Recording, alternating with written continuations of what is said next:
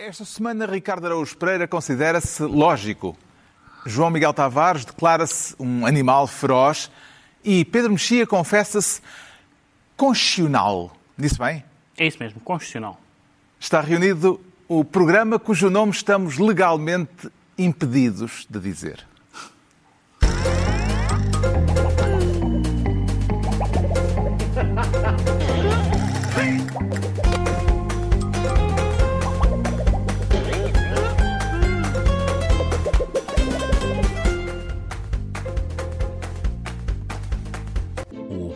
Cujo nome estamos legalmente impedidos de dizer tem o patrocínio da Lexus, uma marca automóvel extraordinária que não impede a utilização do seu nome neste podcast. Descubra mais em amazingstories.lexus.pt. Ora viva, sejam bem-vindos a este programa, o programa cujo nome estamos legalmente impedidos de dizer, num dia marcado pela morte do antigo Presidente da República, Jorge Sampaio, protagonista político em momentos marcantes, como a independência de Timor-Leste, a transição da soberania em Macau, a destituição do governo Santana Lopes e a criação de uma aliança política à esquerda que o levou a conquistar a Câmara de Lisboa. Poderá dizer-se, Pedro Mexia, que Sampaio terá sido precursor da geringonça? Sim, num certo sentido, porque tinha, porque tinha um historial, não só da geringonça pós-25 de Abril, mas tinha um historial eh, oposicionista muito importante. A crise académica foi um momento, evidentemente, muito importante na, na, na, na oposição, na oposição à, à ditadura, uh, e depois na Câmara, e depois na, nas presidenciais, que conseguiu na primeira eh, candidatura que desistisse os candidatos da esquerda. Portanto, sim, eu queria só contar que a única vez que fui apresentado a Jorge Sampaio, a única frase que Jorge Sampaio me disse foi sobre este programa, dizendo o outro por... programa. Não, não, espera. Dizendo, talvez por simpatia, que era espectador do Gabinete de Sombra. Ah. Eu, infelizmente, não registrei, uh, mas, que, mas ele, como anglófono, chamava ao programa Gabinete de Sombra. Shadow Cabinet. Enquanto homem de esquerda, Ricardo Araújo Pereira, o que é que valoriza mais no, no trajeto político de Jorge Sampaio? Valorizo, valorizo o trabalho além daquele que já foi enunciado, também o trabalho antes do 25 de Abril, como advogado, e as pessoas quando morrem, às vezes, não é? Às vezes acontece que as pessoas quando morrem são alvo de elogios, quer dos seus adversários, quer dos seus camaradas. Hoje acontece isso, hoje, exatamente, hoje acontece isso, só que hoje é sincero. Hoje sente-se que é sincero, que há mesmo, que há mesmo adversários e, e camaradas que respeitavam verdadeiramente uh, o homem que morreu. Uma das frases lapidares de Jorge Sampaio foi o famoso desabafo há vida para além do orçamento, que depois foi muitas vezes repetido de forma errada, truncado, como há vida depois, para além do déficit.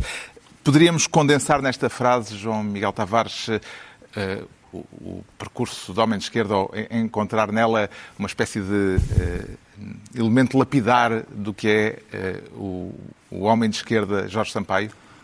Não sei se é o homem de esquerda Jorge Sampaio. Acho que essa foi a frase lapidar do PS até ali 2015. Ela realmente mudou com António Costa, mas só na prática, porque na teoria o, António Costa provavelmente também poderia estar a repetir essa, essa frase, só que hoje em dia ele já não a pratica.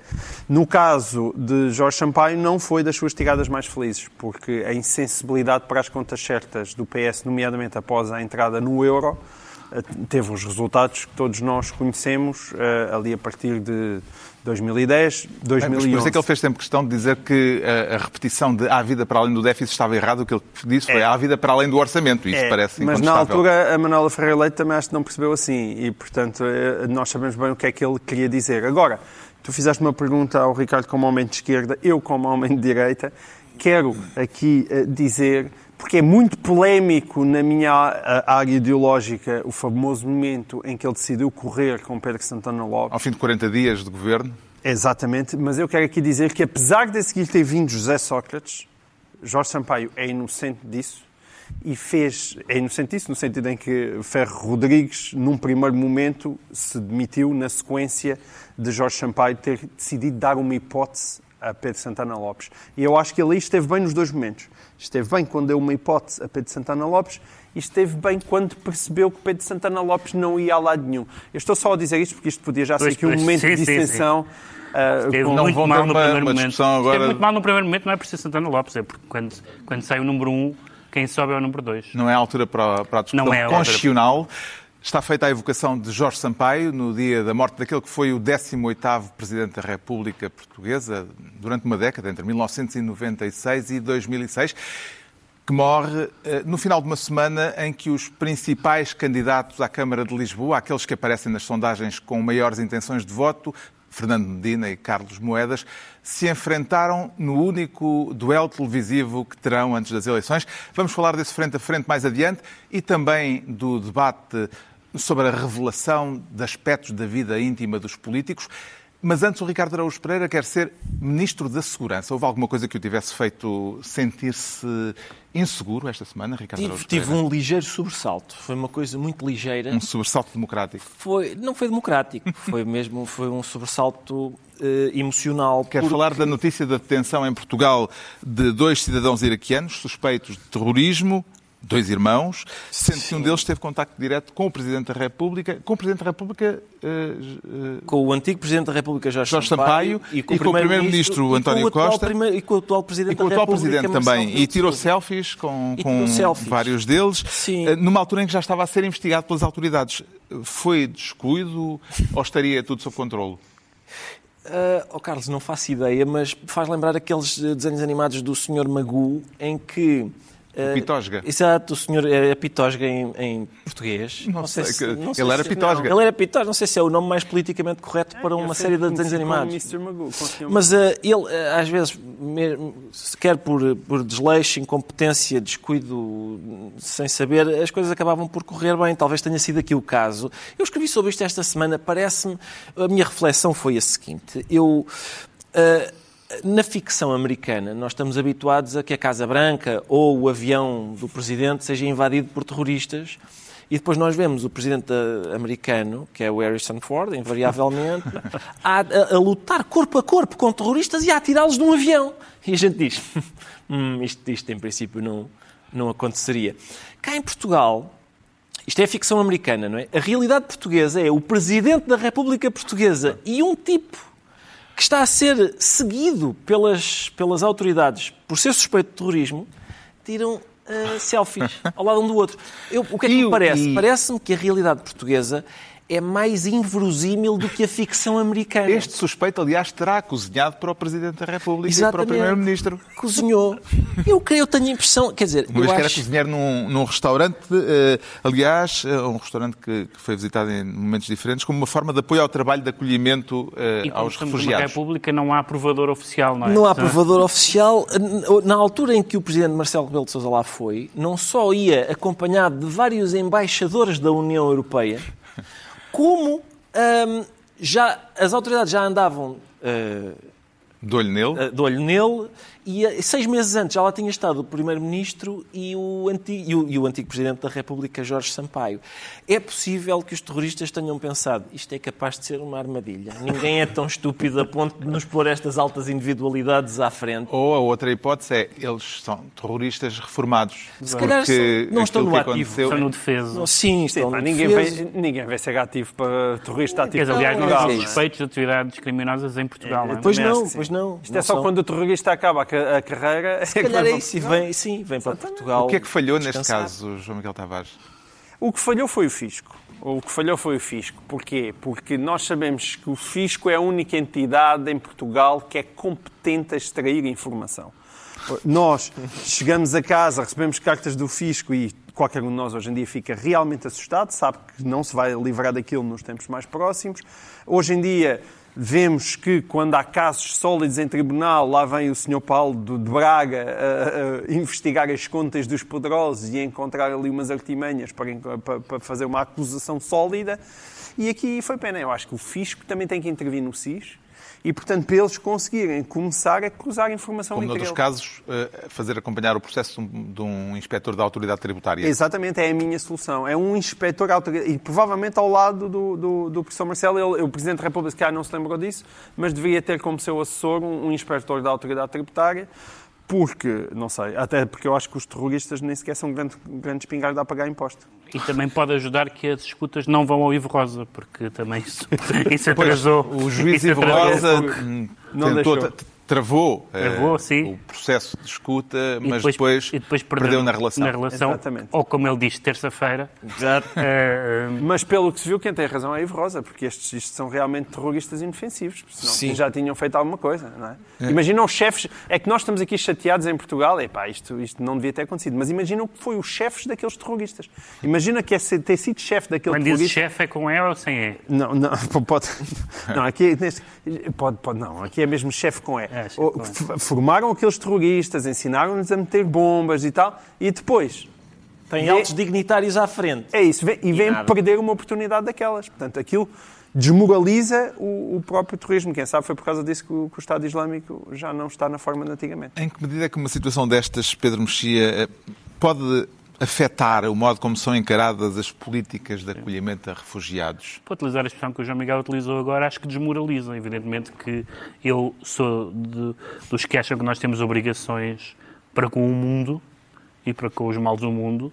Nós que vivemos em países privilegiados e, portanto, acho que acolher refugiados de quem nos condoemos à mesa de café eh, faz, faz todo o sentido político, mas isso depende, evidentemente, de um grau de escrutínio que os serviços de informação têm que fazer.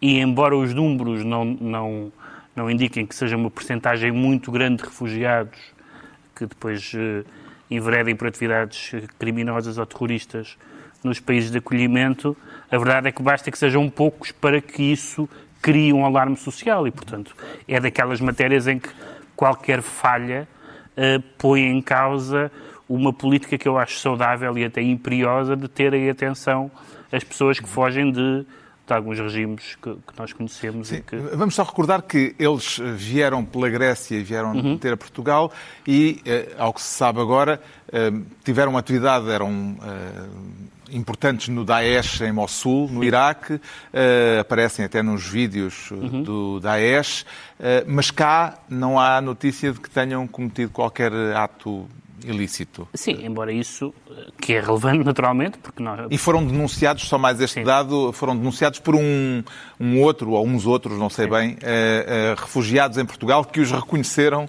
eh, Claro, claro que se eles Mossul. tivessem praticado ou tentado praticar eh, alguma dessas atividades em Portugal, isso seria muitíssimo mais grave.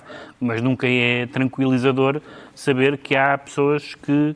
eh, que há terroristas, estejam, a, a- a noção de terroristas na- na- inativos não faz muito sentido, aliás, porque sabemos que, que isso é uma parte importante de ser terrorista, é estar inativo durante As alguns chamadas tempos. células adormecidas. Exatamente, e portanto acho que houve claramente uma falha, isso não há dúvida nenhuma que houve uma falha. A verdade é que é- nós temos uma relação muito displicente com a, com a segurança, porque não- como nunca acontece nada em Portugal, tem, há uma tendência para ter uma, uma relação displicente, mas aqui claramente eu ainda não li o suficiente do que li nos jornais, mas houve pelo menos falta de coordenação entre os sistemas de informação, ou coisa desse género. Entregamos ao Ricardo Araújo Pereira a pasta de Ministro da Segurança, quanto ao João Miguel Tavares, quer ser desta vez Ministro do Armário, por causa da entrevista à SIC, em que Paulo Rangel falou pela primeira vez publicamente da sua orientação sexual. Ainda agora, nesta tentativa de campanha negra, veio essa coisa de- da orientação sexual do Paulo Rangel, é um problema e tal. Sinceramente, isso não é problema nenhum, porque foi uma coisa que eu nunca escondi. Nem sei o que é que move as pessoas nisso. Eh, Sinceramente, o que acontece é que, naturalmente, vivi sempre discretamente, porque é vida privada. E, portanto, não é nenhum segredo, mas também não é uma coisa para se colocar nos jornais nem pôr nas televisões. Paulo Rangel e uma revelação na SIC, na televisão, eh, que deu o que falar. Eh, Quer tratar do assunto de João Miguel Tavares em tese geral ou falar do caso concreto? Podemos misturar tudo. Há O um- caso concreto que eh, foi muito referido e, portanto, convém também partir já desse sublinhado, que eh, tem como protagonista um- alguém que é falado como um possível candidato muito Sim. em breve à liderança do PSD. Isso para mim tem logo importância. Tem logo importância. Porque há um lado, ainda hoje, em Portugal, em 2021, ao longo da minha vida, ao longo da nossa vida, nós somos todos na mesma geração, praticamente, tirando o moderador, que é um bocadinho mais velho, mas não muito mais, e está muito bem conservado. Nem se nota, sim, Nem sim. se nota, nem se nota. Uh, eu sou o único aqui que já perdeu o cabelo todo, mas todos nós vimos ao longo da nossa vida, e isso é bom ter consciência, uma evolução gigantesca naquilo que é os direitos LGBT, não só na nossa geração, que digamos assim pode-se considerar já mais arejada, mas há mesmo uma evolução que eu noto de uma forma muito visível na geração dos meus pais e naquilo também que era a geração dos meus avós. Essas pessoas evoluíram muito em termos de mentalidade em vida e para isso foi essencial as pessoas aparecerem. A meu ver, foi muito essencial as pessoas aparecerem na televisão, pessoas com quem, apresentadores, com quem essas pessoas contactavam todos os dias para uma normalização. E quando se é político, eu acredito genuinamente que um político tem uma responsabilidade acrescida de dar a cara por uma causa como esta. Ou seja, não acho que, se, que, ninguém deve, obviamente, a ser obrigada a declarar a sua orientação sexual. Acho que os outings forçados, como existe em alguns sítios, são, obviamente, de desprezar, mas eu valorizo muito um político que tenha coragem de vir dizer: Olha, eu sou homossexual. E, portanto, logo aí fico muito contente que o que o, que o Paulo Rangel tenha tomado esta decisão. A outra coisa que para mim é muito interessante e que eu às vezes não vejo discutida uh, da mesma forma, por acaso vi o Paulo Corte Real uh, ter, ter também a, a, posição que eu tenho num, num debate. Antigo dirigente da ILGA, se não me engano. Ex-dirigente da ILGA, um, num, num, debate aqui na SIC, é que eu, eu tenho muitas dificuldades em conceber que a orientação sexual de alguém seja algo da sua vida privada. E isso é, é, é, uma, é uma coisa que é dito como, como muito óbvio. Para as pessoas, isso, ah, isso é uma coisa que pertence à sua intimidade. Paulo Rangel diz, não é coisa para se falar nos jornais ou na, nas televisões. É Sim. uma frase. Quer dizer, eu não quero dizer que, se, que, seja algo para falar nos jornais ou nas televisões, mas o meu ponto é este. Imaginem que alguém vai fazer um perfil sobre quem quer que seja. Sobre quem quer que seja. Uh, porque Paulo Rangel quer ser, uh, no futuro, Primeiro-Ministro de Portugal, se ele se quiser candidatar à liderança do PSD. Existe um silenciamento obrigatório da parte dos jornalistas, de quem escrevem, que chegam àquela parte e quando alguém é homossexual não se pode falar nem se pode dizer nada. Isso não se passa quando alguém é heterossexual. Que se fala livremente da sua família, de quantos filhos tem, de quanto não, não tem. Se for o próprio a falar, não há problema não, nenhum. Não, não, é que, não precisa de ser se eu for fazer uma notícia, não digo uh, Zé Manel, dirigente do Partido X, heterossexual. Nunca vi essa não, uma notícia nessa. Como não? Como não? Quando tu vais fazer um perfil tu tens sobre... hostilidade, has de concordar que tu tens uma certa hostilidade à privacidade da vida privada em geral.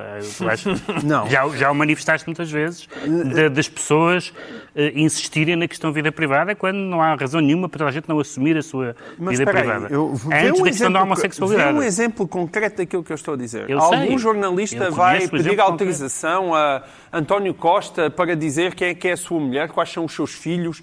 É, é, a orientação sexual, as pessoas confundem a orientação sexual. É algo que é tão próprio da identidade de uma pessoa que, para mim, é, é, é algo que tem que ser completamente natural, como saber. eh, Olha, o que é que é importante para, para a minha vida saber que o Rui Rio andou na escola alemã? Isso é importante para, para saber uh, o que é que ele faz no dia a dia? É importante para eu ter uma ideia do Rui Rio. Por acaso é. Eu gosto de saber isso, gosto de saber quantos filhos as pessoas têm, gosto de saber de, de que família é que vem. Não, gosto de saber de que família é que Gosto vem. de saber quantos filhos é que as pessoas Para têm. mim, é, para mim é muito importante eu saber, uh, dentro daquilo, por exemplo, que é a perspectiva do Marcelo, a relação que o Marcelo tem com aquela que é seu companheiro de sempre. Isso ajuda-me a traçar uma imagem daquilo que é o Marcelo.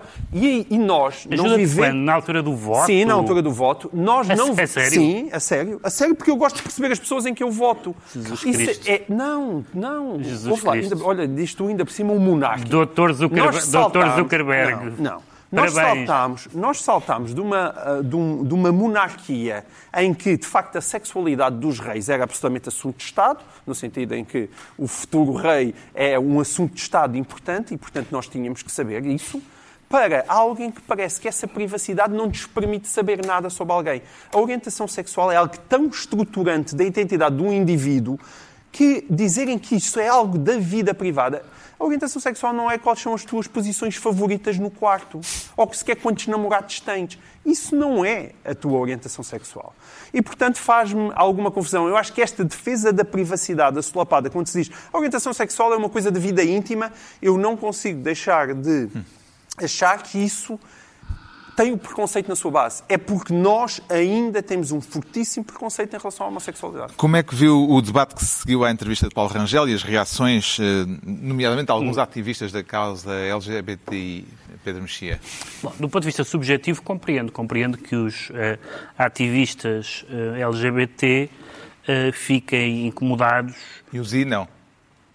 Sim, eu não, não sei a sigla toda, mas pronto. Uh, uh, fiquem incomodados que uh, uma pessoa que, se, que agora assume a sua homossexualidade não tenha tido posições de combate pelas causas que os ativistas defendem. Portanto, consigo perceber essa reação subjetiva. O que eu não consigo perceber é o pressuposto que isso implica, que a ideia, por exemplo, que um homossexual não pode ter convicções conservadoras, nomeadamente em termos de costumes, quando há milhões de, de, homossexuais conservadores, como de homossexuais tudo o resto. Portanto, já a referir-se à polémica que se instaurou porque se foi ver qual era, digamos, o histórico político de, sexo e tudo isso. Eh, de Paulo Rangel e ele uh, votou contra o, e, uh, o, casamento das pessoas. E, portanto, como eu digo, eu consigo perceber a primeira parte, consigo perceber as pessoas que dizem, então, mas eh, quando nós tínhamos esta agenda que, que, que, era importante para nós, esta pessoa ou outra pessoa não esteve do nosso lado. Mas, mas, mas isso não responde, então, mas e não é possível que um, que um homossexual não tenha opiniões que não são as opiniões do, dos ativistas homossexuais. Isso acontece toda a hora. Sendo que há uma questão aqui que é a questão central e que tem a ver com a vida privada e com a política. O, o, o que o Paulo Rangel faz é uma coisa interessante, que é ele faz isto por razões políticas, que é tirar o assunto da frente uh, no momento ainda. Está na grelha de partida, grelha para, de partida para a candidatura a líder do PSD, mas ao mesmo tempo recusa a dimensão política da sua da sua revelação, que nem sequer é bem uma revelação, mas enfim, mas de, de ter falado disso. Portanto, o, o, Paulo Rangel uh, uh, a abordagem que ele tem ao assunto é que é um assunto privado. E aí podemos discutir, mas isso não temos tempo para isso, porque eu discordo completamente dos termos em que o João Miguel pôs a coisa. Uh, aliás, acho horripilante aquela moda uh, uh, americana de mostrar a mulher, os filhos e o cunhado e não sei o que mais, uma coisa absolutamente uhum. absurda. Porque as pessoas vivem num balão. Um não é presidente é balão, da República não, porque estão, estão a cumprir é funções um públicas. Não, estão a cumprir funções públicas. Isso é uma ingenuidade da maneira como ah, tu exato. olhas. É uma ingenuidade exato. para a maneira como tu retratas Já qualquer indivíduo. que não vão entender-se nessa matéria. Aliás, tu tiveste um exemplo em Portugal de um primeiro-ministro que utilizava esse argumento do princípio ao fim da sua vida e esse argumento não, foi usado. Lá. Esse ah, argumento foi usado. abusivamente. Claro. Falava, da sua, falava da sua vida financeira, Exato. a que chamava vida privada. Não, exatamente. Não tem nada a ver com uma coisa não, com outra, João Miguel. Nada, nada. João Miguel. Nada. As reações. É impossível, vocês confundem uma coisa com outra. É oh. É impossível tu retratares aquilo que é o perfil de uma pessoa na qual tu vais votar sem teres uma outra informação senão um programa eleitoral de alguém. Isso não existe lá nenhum. O programa eleitoral é financeira, passar a, caráter, a outro, ah, tópico. O caráter, e o caráter, com certeza, é o caráter. Com certeza. E, As reações, sobretudo nas redes sociais, à entrevista de Paulo Rangel, motivaram uh, também nas redes sociais um, eh, um, comentário do deputado socialista José Magalhães, que também deu muito que falar. Uh, Parece-lhe plausível, Ricardo Araújo Pereira, o argumento, como a posteriori veio dizer em sua própria defesa o próprio José Magalhães, que foi apenas uma extrapolação virtual hipotética sem destinatário? É, oh, Carlos, eu, eu quer dizer, isso são coisas do Twitter, não é? Isso são coisas do Twitter, é porque ele disse. Bem, são coisas do Twitter que provocam intervenções na Assembleia da República. Sei, eu sei, vi, ou não é para falar disso? Não, é, é, é, é, Isso não há dúvida. Mas, uh, quer dizer, é habitual coisas serem ditas no Twitter e quer dizer. Uh, Ai, que enfado. Eu, é, não é um enfado. Não é um enfado. É, uh, eu tenho esta. É, Pá, isso foi, é pensa, foi, pensa num deputado da direita a é fazer este conservador. Não, não há dúvida. Pensa num deputado de direita a fazer este comentário. Dúvida, ele devia ser, ele devia é ser corrido tu gostas tanto de, de, aquilo que ele é só Tu gostas tanto de inverter as, as Vai, não, não, eu, Imagina, Pedro, achas um que eu não faço CDS, esse exercício? Uh, achas que eu não, não faço bem, mas esse exercício continuamente? Eu, por acaso, não tomei nota do teor do tweet. Espero que os nossos espectadores estejam a par. Tu achas que eu não faço permanentemente o meu jogo? Imagina Medina, que era o cavalo. Pois, pois, Estou pois. sempre a fazer Sim, esse jogo. eu- Eu sei perfeitamente, sei perfeitamente. Vi, vi o tweet do José Magalhães, achei um desastre. Depois, José Magalhães foi um dos autores no Parlamento da controversa Carta Digital muito dos Direitos engraçado, Humanos. muito, Muito engraçado. engraçado. Pode ser que pode ser que ele agora Discurso enganador não, discurso canalha sim. Discu- Exatamente. É, é, é a teoria. Mas, mas, eu, mas houve outras reações, houve, porque houve muitas reações, não foi só a do Zé Magalhães, não foi só. as- Algumas não foram assim tão ostensivamente desastradas, mas, por exemplo, pessoas que dizem assim: então, mas espera aí, este, este Paulo Rangel está a ser oportunista. Então, ele está só a dizer isto para colher o benefício político de não o poderem acusar disto. Não sei se se percebe, já com a enunciação que eu fiz, que acusar de oportunista um homem que se está a defender de uma canalhice. Portanto, o Paulo Rangel está a dizer: vão-me acusar disto, e eu, para, para ah, acabar Esvaziar balão. nascença, esvaziar esse balão, vou, é, vou, vou anunciá-lo eu. Mas é muito provável que o Paulo Rangel preferisse continuar a, a manter-se a manter uma descrição sobre aquilo, eu acho que a palavra é uma boa palavra, Ah, ele tem todo o direito de manter discreto. É, são várias coisas, é, eu, eu discordo completamente, eu, como, como vocês, não sei se já perceberam, mas eu, eu tenho, compreendo perfeitamente as pessoas que protegem a sua vida privada. Compreendo perfeitamente. E compreendo que o Paulo Rangel o fizesse e creio que ele é forçado a fazer isto. E, e, portanto, acusarem-no de oportunismo numa coisa que ele é forçado a fazer parece-me absurdo. Segunda, outra coisa, outra reação é ah, ah, é? Ah, é? Então o que é que tu fizeste? O que, é que, o que é que mudou no pensamento do Paulo Rangel para que agora as pessoas digam sim, mas e a tua posição? Ele, apenas, ele, ele disse apenas uma coisa, foi eu sou homossexual. Não, havia pessoas que estavam, pelos vistos, à espera que ele dissesse: Espera aí, quando tu disseres, eu vou-te cair em cima. O facto de ele ser homossexual não tem nada a ver com ah, o, o caso de que, se, por exemplo, agora está a ser muito citada uma frase de uma entrevista em que ele diz que é contra o casamento entre pessoas do mesmo sexo. E eu devo dizer que sou a favor, sempre fui a favor na altura e fui, também fui a favor e até satirizei a posição das pessoas que diziam: sou a favor de casamento mesmo. E satirizei a posição de pessoas como o, o Paulo Rangel, que, numa frase que não é citada, mas que vem imediatamente antes da que está a ser citada, o que o Paulo Rangel diz é: sou contra o casamento, sou a favor de uma instituição. Chama-lhe- outra coisa. O chamado É chama-lhe outra coisa. É o chamado chama-lhe outra coisa. E eu também era contra essa posição e, aliás, fiz pouco dela. Mas é um bocado diferente isso de ser uma pessoa que não deseja que os homossexuais tenham qualquer direito. Não era exatamente isso. Agora, hum, portanto, isto hum, acho que é, há, há até, atenção, é importante não esquecer que há homossexuais que estão nos antípodas políticos do Paulo Rangel e que são contra o casamento homossexual, porque dizem, obrigado, nós não queremos as vossas instituições. Basta Portanto, é ver, basta ver possível. quando um famoso homossexual conservador, o Andrew Sullivan, escreveu há um- já há uns bons anos um livro a favor do, do casamento entre pessoas do mesmo sexo, foi amplamente criticado à esquerda, dizendo que aquilo era uma instituição caduca e que não queriam nada. Portanto, eh, portanto não é como se, como se essa discussão fosse sequer historicamente, hoje em dia tende a ser, mas como se essa discussão fosse óbvia no campo da- do ativismo E há outra questão engraçada, que é, isto não era propriamente um segredo, como o Paulo Rangel Claro, diz, isto não era propriamente um segredo. Portugal é um país Mas demasiado não era um segredo pequeno. para quem? Para não, um ninguém. segredo, não, não é para A ninguém. prova Não um, não é um um segredo. segredo para comentadores e Não, jornalistas. não, bolha A prova política. que não é um segredo. A prova que não é um segredo é que ia ser usado contra ele. A questão é, Portugal é um país demasiado pequeno e, portanto, nós, Bem, nós uma capa sabemos... de um jornal há... Mas tu já, Até tu agora, já, qual foi, qual já te foi o outing, surpreendeste. qual foi o isso. outing até hoje Já que te surpreendeste. o quê? Ah, era... Ah, não Mas sei... quem? Não. Tu, isso és tu. És tu. Só sou eu, só sou só eu. Bom, o João Miguel Tavares fica então ministro do armário. Agora é a vez do Pedro Mexia se tornar ministro do Dr. Hooligan. O que é que faz do Dr. Hooligan Pedro Mexia um caso especial a precisar de ser tutelado? São vários doutores hooligan. Eu já contei aqui o episódio de estar uma vez a tomar café no Rocio e ver uma manifestação de maluquinhos a falar sobre implantes de chips e sobre canibalismo. E depois, quando cheguei a casa, vi os médicos que tomaram a palavra nesta manifestação, percebi que eram médicos. Os malucos eram médicos. Neste E- caso, estamos neste a caso, falar, a de um juiz, magistrado, do magistrado. judicial, o juiz Rui Fonseca Castro, o já célebre juiz negacionista.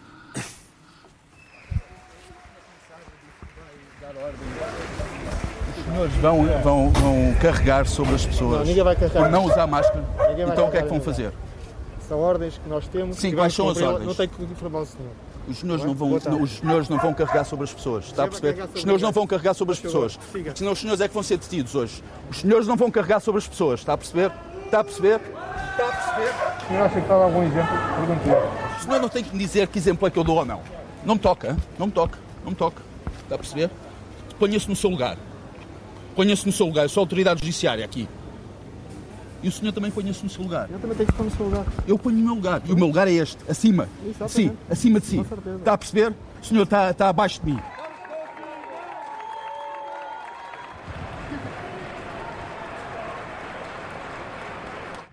O juiz Rui Fonseca e Castro, que está suspenso e sob um processo disciplinar, aplaudido por uma centena de apoiantes, depois da atitude insólita que vimos, que teve com os agentes da PSP. Que comentário lhe merece esta situação, Pedro Mexia? Esta situação requer que nós visualizemos estas imagens e depois vamos pensar nelas detidamente, porque há, um- há grandes graus de leitura, de ambiguidade. Não, é uma coisa tão óbvia, tão óbvia que, que isto é o contrário de tudo o que um juiz deve ser. Isto não, não- quer dizer, eh, todos aqueles deveres que as, que as, que as autoridades públicas eh, têm nas suas funções. Eh, isto é, e não é só isto, pois todas as coisas que ele disse. A PSP eh, já anunciou próprio- que vai apresentar uma queixa do juiz ao Ministério Público. Aliás, o Ministério Público, o, o- o juiz está neste momento sob um processo disciplinar e foi à entrada para a audiência nesse onde na âmbito desse processo. audiência ele disse Sim. Ao- às outras pessoas que estavam presentes na audiência, dizendo não sou como os, ou como os senhores que absolve pedófilos, eh, os senhores deviam ser juízes, eram na Guiné Equatorial, já não sei onde é que era o país. Portanto, estamos a falar de hooliganismo. Isto é hooliganismo. É hooliganismo com os colegas, com os superiores, com os supostos inferiores. Mesmo esta lógica do inferior e do superior aqui é, é mais do que discutível, mas, mas, mas o hooliganismo não é. E depois, claro, como todos os hooligans, no Twitter e na vida real, tem fãs. Tem fãs. Tem fãs Tinha e aplaudi-lo. Agora, estas, im- estas imagens não geram uma grande dúvida sobre o comportamento deste senhor O- e espero que quem tem de decidir sobre eh, as consequências deste comportamento se limite a ver as imagens. é O que é Código de preciso. Conduta da Magistratura estabelece que os magistrados judiciais eh, observam na sua conduta os princípios da independência, imparcialidade, integridade, urbanidade, humanismo, diligência e reserva. Viu algum destes princípios posto em causa nesta sequência de imagens? Acho que Miguel ele Tavares? fez bingo, não Ah, fez? acho que fez, fez a linha, bingo. não é? Bravo! Agora aqui está, aqui tem o prémio por. eh, houve. O que eu acho que devia estar na lei portuguesa, que era sempre que alguém utiliza a expressão, pode ser para um polícia, para qualquer pessoa, superior. eu sou o seu superior, o senhor está abaixo de mim, o polícia devia ter autorização para lhe estar com, com, com, com, o cacetete na pinha. Os polícias foram impecáveis, aliás. Sim, epá, mas é, é daquelas ocasiões é que eu estou lá em casa a ver aquele, aqueles polícias serem impecáveis e cheios de vontade de serem um bocadinho menos impecáveis. Um bocadinho. Por uma vez. Não, mas Por para, o uma contra- para fazer vez- o contraste. Era Por uma importante. vez eu gostava que aquele polícia tivesse sido um bocadinho menos impecável. O que é que este juiz vai poder fazer com a publicidade que tem vindo a obter eh, com as atitudes que já o tornaram manifestamente uma figura pública, Ricardo Araújo Pereira? O Rambo da toga, não é? Eu, eu não sei, é é capaz de haver um nicho para este. Eu percebo os fãs, porque ele é realmente encantador, não é? Eu estava eu estava a ver, eu estava a ver estas Imagina a imagens. julgamento e lhe Estava- aparece este juiz pela frente. Sim, eu, Mas eu- isso eu- faz- quer dizer, eu- atenção, deve ser o julgamento mais fácil, que é, por exemplo, vamos supor que eu sou, estou a ser julgado por excesso de velocidade. Sr. Juiz, eu estava em excesso de velocidade a fugir de um enfermeiro que me queria injetar com a vacina Pfizer. Pode sair, se faz favor, está, sai em liberdade. Eu gostava, atenção, é, é importante ir ver os julgamentos deste deslocado. Eu acho importante ir ver isso. Mas. eh, agora já está- está suspenso Está neste suspenso, sim, mas eu não sei se, se foi com este discernimento que ele ajuizou casos anteriores. Eu gostava de ver o que é o que, é o que, é que De- foi Deixa-me ajuizado. só dizer uma coisa muito rápida sobre fãs. Eu agora, porque gostaria de ficar super elegante, como o Ricardo Araújo Pereira, corro lá em casa. A única maneira que eu tenho de suportar aquilo é estar a ver séries no Netflix. Então, ponho-me a ver aquelas séries Aquilo de policiais... andares na passadeira. Andar não é? na passadeira. E serial killers... Epá, não há... A gente já sabia as histórias do Charles Manson. Não há um serial killer, um, que não tenha morto 20 mulheres e não que não tenha fãs. tenha uma quantidade horripilante de fãs. Sim, sim. Umas chegaram a ver- fazem desfiles na cadeia. Sim, é uma sim, coisa inacreditável. eu estava- Portanto, os Com- fãs não com- significam Há aquela nada. frase, até Hitler tinha uma namorada, não é? Exato. Eu estava a ver as imagens do. Eu estava a ver as imagens. ah, lá está. Do... eu- eu- Quer dizer, eu gosto muito de. O senhor, os senhores vão carregar sobre as pessoas? Não. Os senhores não vão carregar sobre as pessoas. Os senhores não vão carregar sobre as.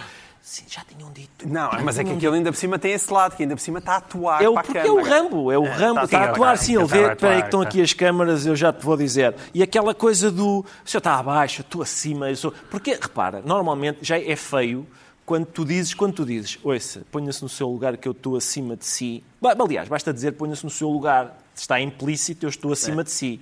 Mas ele, apesar de estar implícito, diz, eu estou acima de si, e ainda diz, para o caso do polícia não perceber, o senhor está abaixo. Não havia mais nenhuma hipótese. Não havia mais nenhuma hipótese. Eu estou acima de si, mas o senhor está ao lado. Não, não. É, se ele está acima, o outro está abaixo. Não é hipótese. E eu estava em casa, estava a ficar, estava-me... Estava, senhor, onde é que está a violência policial quando a gente precisa dela? Senhor agente, puxe do bastão, está de máscara, ninguém sabe quem é.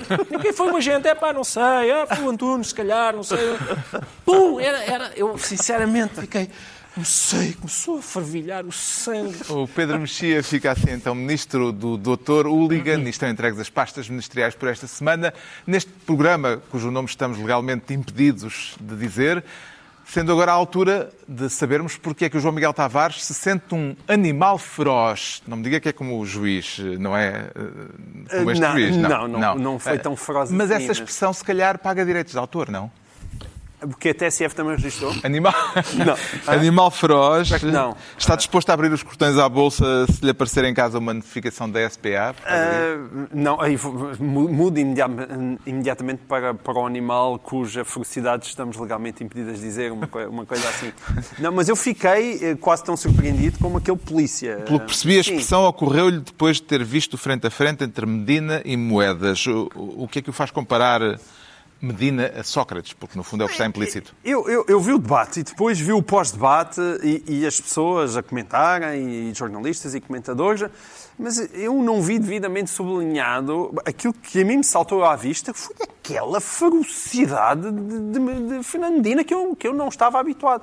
Porque nós até aqui frequentemente dizemos que entre Moedas e Medina é uma espécie de combate de choninhas. Tu és muito bom a gozar com isso, estás constantemente a fazer paródias em relação aos dois choninhas. Mas visto que foi outra vez, Não foi nada. Não foi, não debate, foi. estás a gozar. É o contrário Fernando disso. Medina viu Pedro Nuno Santos a fazer boxe Fernando Medina, de repente, atenção. de repente, vocês estão habituados a uma... uma... Estamos, estamos. Nós- eu sei que Claro. estamos habituados todos a os dias a dar murros no... E eles elevaram um bocadinho Não e vocês, foi é nada, lá, é não lá, foi nada um bocadinho. que Era está aqui um fuzileiro, e não é? Era estratégia como a do Dr. Hooligan, que é eu fui para ali mostrar que sou macho, pá. É aquela mesmo, aquelas pessoas que parecem que não são ninguém, pois na cama resolvem, mostram que são malucões. Partilhas a opinião eh, da generalidade dos comentadores, Pedro Mexia, que eh, atribuem a vitória do duelo para a Câmara de. Lisboa ao atual Presidente? Ele ainda ia expender. Eu, eu ia explicar porque é que isto era importante, mas tu não me deixas. mas- eu e depois mas interrompo alguém. e faz explico. favor. Faça interrompes, porque eu só tenho duas coisas a dizer sobre isso. Primeiro, eh, é evidente que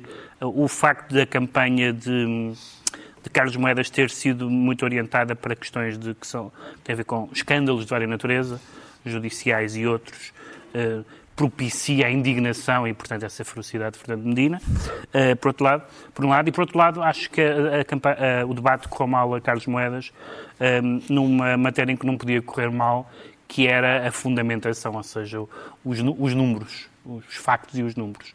Eh, as 26, os 26, Os 26 mortos ciclistas, nas eh, ciclovias, nas ciclovias, que são a nível nacional e em Lisboa são são a apenas nível três. nacional, as, as, eh, os, os valores da habitação para, para, os jovens, numa visão completamente deslocada de- dos valores reais e, sobretudo, dos salários reais portugueses. E, portanto, acho, acho que correu mal. Acho que Fra- eh, Carlos Moedas é uma pessoa preparada eh, e não, não foi nada notório a sua preparação Ele neste é preparado menos para os debates. É uma Pois, pessoa muito preparada, menos porque, para porque não é uma pessoa de- porque não é uma pessoa claramente desta Está a dizer parte com isso que não foi Medina que ganhou, foi Moedas que perdeu? Uh, não, eu acho que Medina be- beneficiou de ser mais agressivo, de facto. Uh, uh, Esperava-se, de facto, um debate entre choninhas e não foi.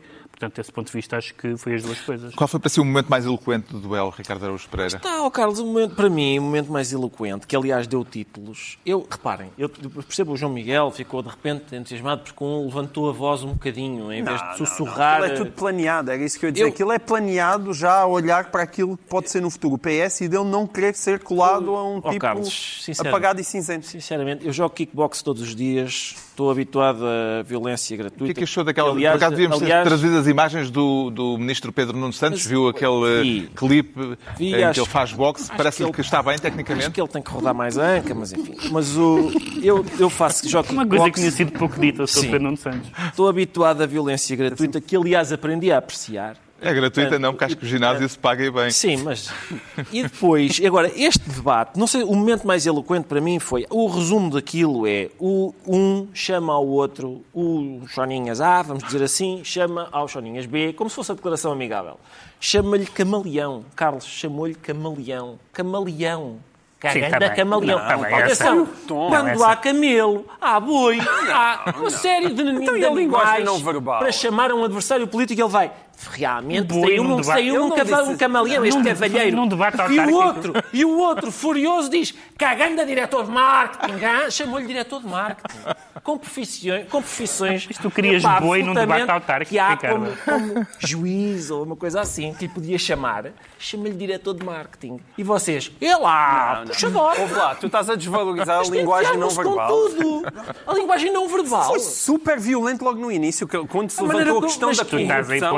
Insulto, não é. Como ele piscou os olhos. Não, não, não. Muito Valha-me Deus, pá. Na questão da corrupção. Chutou para canto outra vez com, com o bom nome e a presunção de inocência. essa- Moedas perdeu a oportunidade Eu- eu não sei se- de estabelecer a diferença, não é? Ele, ele, A ele foi, o Fernandina foi muito agressiva, não sei até que ponto isso passa bem ou mal. Agora, Moedas, independentemente de se perdeu, ele precisava era de ganhar e por muitos. E isso não parece ter acontecido. Está esclarecido então porque é que o João Miguel Tavares se declara um animal feroz. Agora já só temos tempo de enunciar os dois próximos temas. Quanto ao Pedro Mexia, diz sentir-se constitucional. Isso é uma forma de homenagem ao Primeiro-Ministro? É uma forma de homenagem ao Primeiro-Ministro. Eu também sou uma pessoa com problemas de dicção e, e espero chegar a Primeiro-Ministro, tal como António Costa. Então, mas a- a constitucional não- invocação do Mas Tribunal não- Constitucional- Mas não é para falar do, do- do- do- António Costa, só para, só para dizer em duas frases, vai, vai acontecer uma.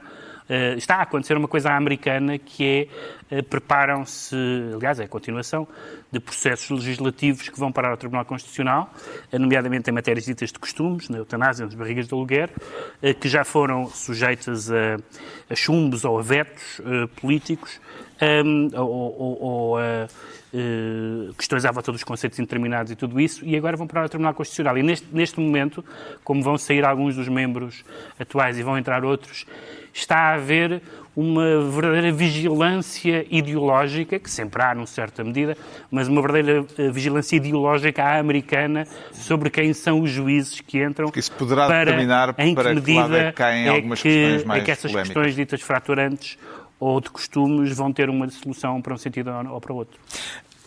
Eu só quero uma frase. Sim. Quem tem um problema de dicção neste programa sou eu, não é o Pedro Mexia. E acho uma vergonha ele estar a, a enfocar Fica a nota e valeu a pena.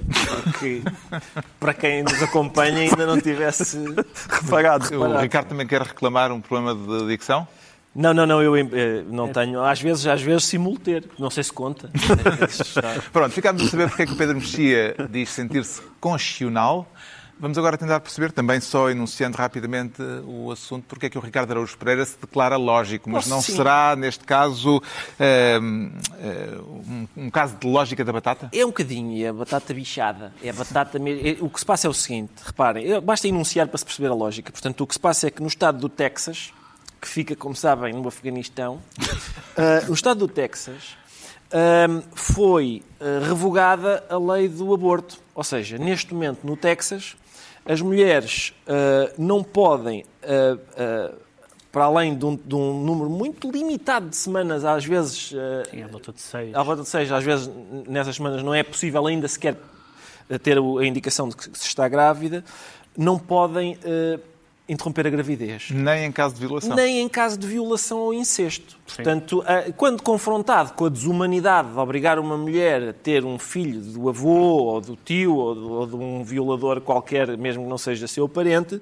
o governador do Texas disse: Mas calma, eu tenho a solução para isso. É que nós vamos acabar com as violações. Ah, bom. Ah, bom.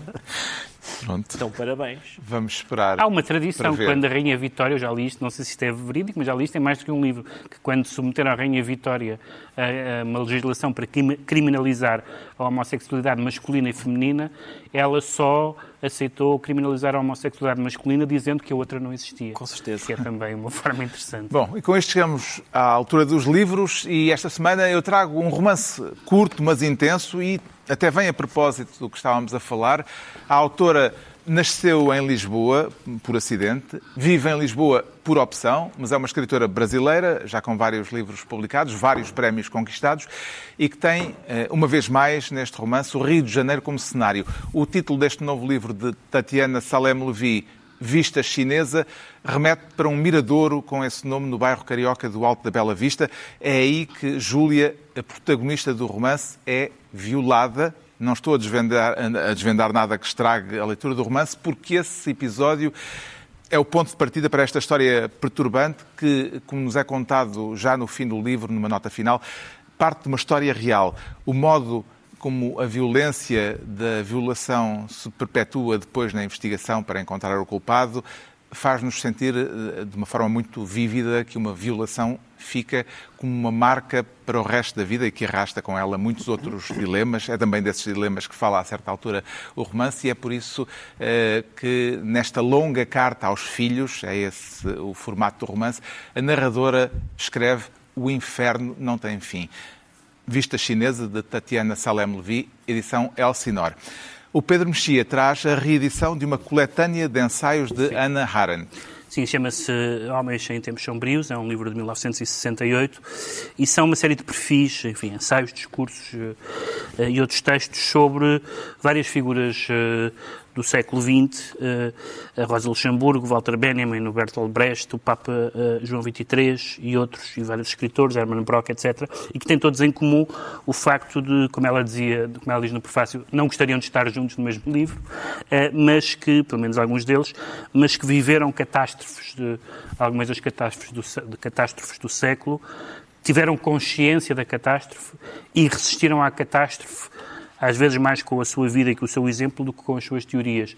E, no fundo, é também o choque entre essas catástrofes e, a, e os caminhos, sobretudo, do marxismo, do cristianismo e do judaísmo na primeira metade do século XX. O João Miguel Tavares traz eh, um livro dedicado à ilustração. Sim, o Jorge Silva, o designer Jorge Silva, é um grande colecionador eh, de ilustração e, felizmente, ele coloca a, a sua coleção eh, disponível através destes, destes livros eh, magníficos que têm vindo a ser publicados como, digamos assim, uma espécie de coleção Silva, que têm sido publicados pela Rainha Céus, até na sequência de exposições um pouco por todo o país. E este é dedicado a ilustradoras portuguesas do século XX. Muitas vezes nós dizemos que a história do- dos negros estão por contar, a história das mulheres está por contar, isto e, e é verdade. E esta é uma forma de contar eh, um pouco dessa história. São nove ilustradoras portuguesas do século XX, muitas delas eh, cujo trabalho veio à luz do dia numa revista chamada Eva. Um, e, e é muito surpreendente uh, analisar a qualidade destas senhoras. Em, em particular, no meu caso, fica muito impressionado com o trabalho de Raquel Roque Camargo, que é filha do famoso pintor Roque Camargo. Aliás, deu, uma, deu três gerações de grandes artistas. Um, e esta reunião é, de ilustradores é mesmo muito interessante e muito recomendável. O Ricardo Araújo Pereira traz Salazar e Pessoa. Exatamente, sim. Se calhar é uma dupla um bocado Improvável. improvável mas é assim, chama-se Que Salazar era o Salazar de Fernando Pessoa, é um livro do Manuel S. Fonseca, que é o editor da Guerra e Paz, que também edita o livro. Um, e o livro é uma compilação de todos os textos que Fernando Pessoa escreveu sobre Salazar e ainda os que escreveu sobre, eh, por exemplo, sobre o fascismo. E, e, portanto, é, é, é, é uma- é um livro que é devedor de vários outros estudiosos e obras, desde a Teresa Rita Lopes até Jerónimo Pizarro, que, o, aliás, o Manuel Fonseca refere e agradece. Ah, antes de cada conjunto de textos, o Manuel Fonseca faz uma espécie de enquadramento histórico da altura em que os textos estão a ser publicados, que é para se perceber a que é que o Fernando Pessoa está a reagir. Ah, e tem, ah, deixa-me ver, alguns dos meus favoritos, por exemplo, um dos primeiros diz assim. É Fernando Pessoa a falar. A obra principal do fascismo é o aperfeiçoamento e organização do sistema ferroviário. Os comboios agora andam bem e chegam sempre à tabela. Por exemplo, você vive em Milão, o seu pai vive em Roma. Os fascistas matam o seu pai, mas você tem a certeza que metendo-se no comboio chega a tempo para o enterro. É realmente uma coisa que... E parece que a Auschwitz também chegavam a horas. Chegavam a horas, tudo muito bem.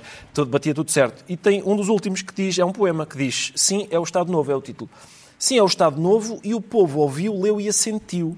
Sim, isto é um Estado novo, pois é um estado de coisas que nunca antes se viu.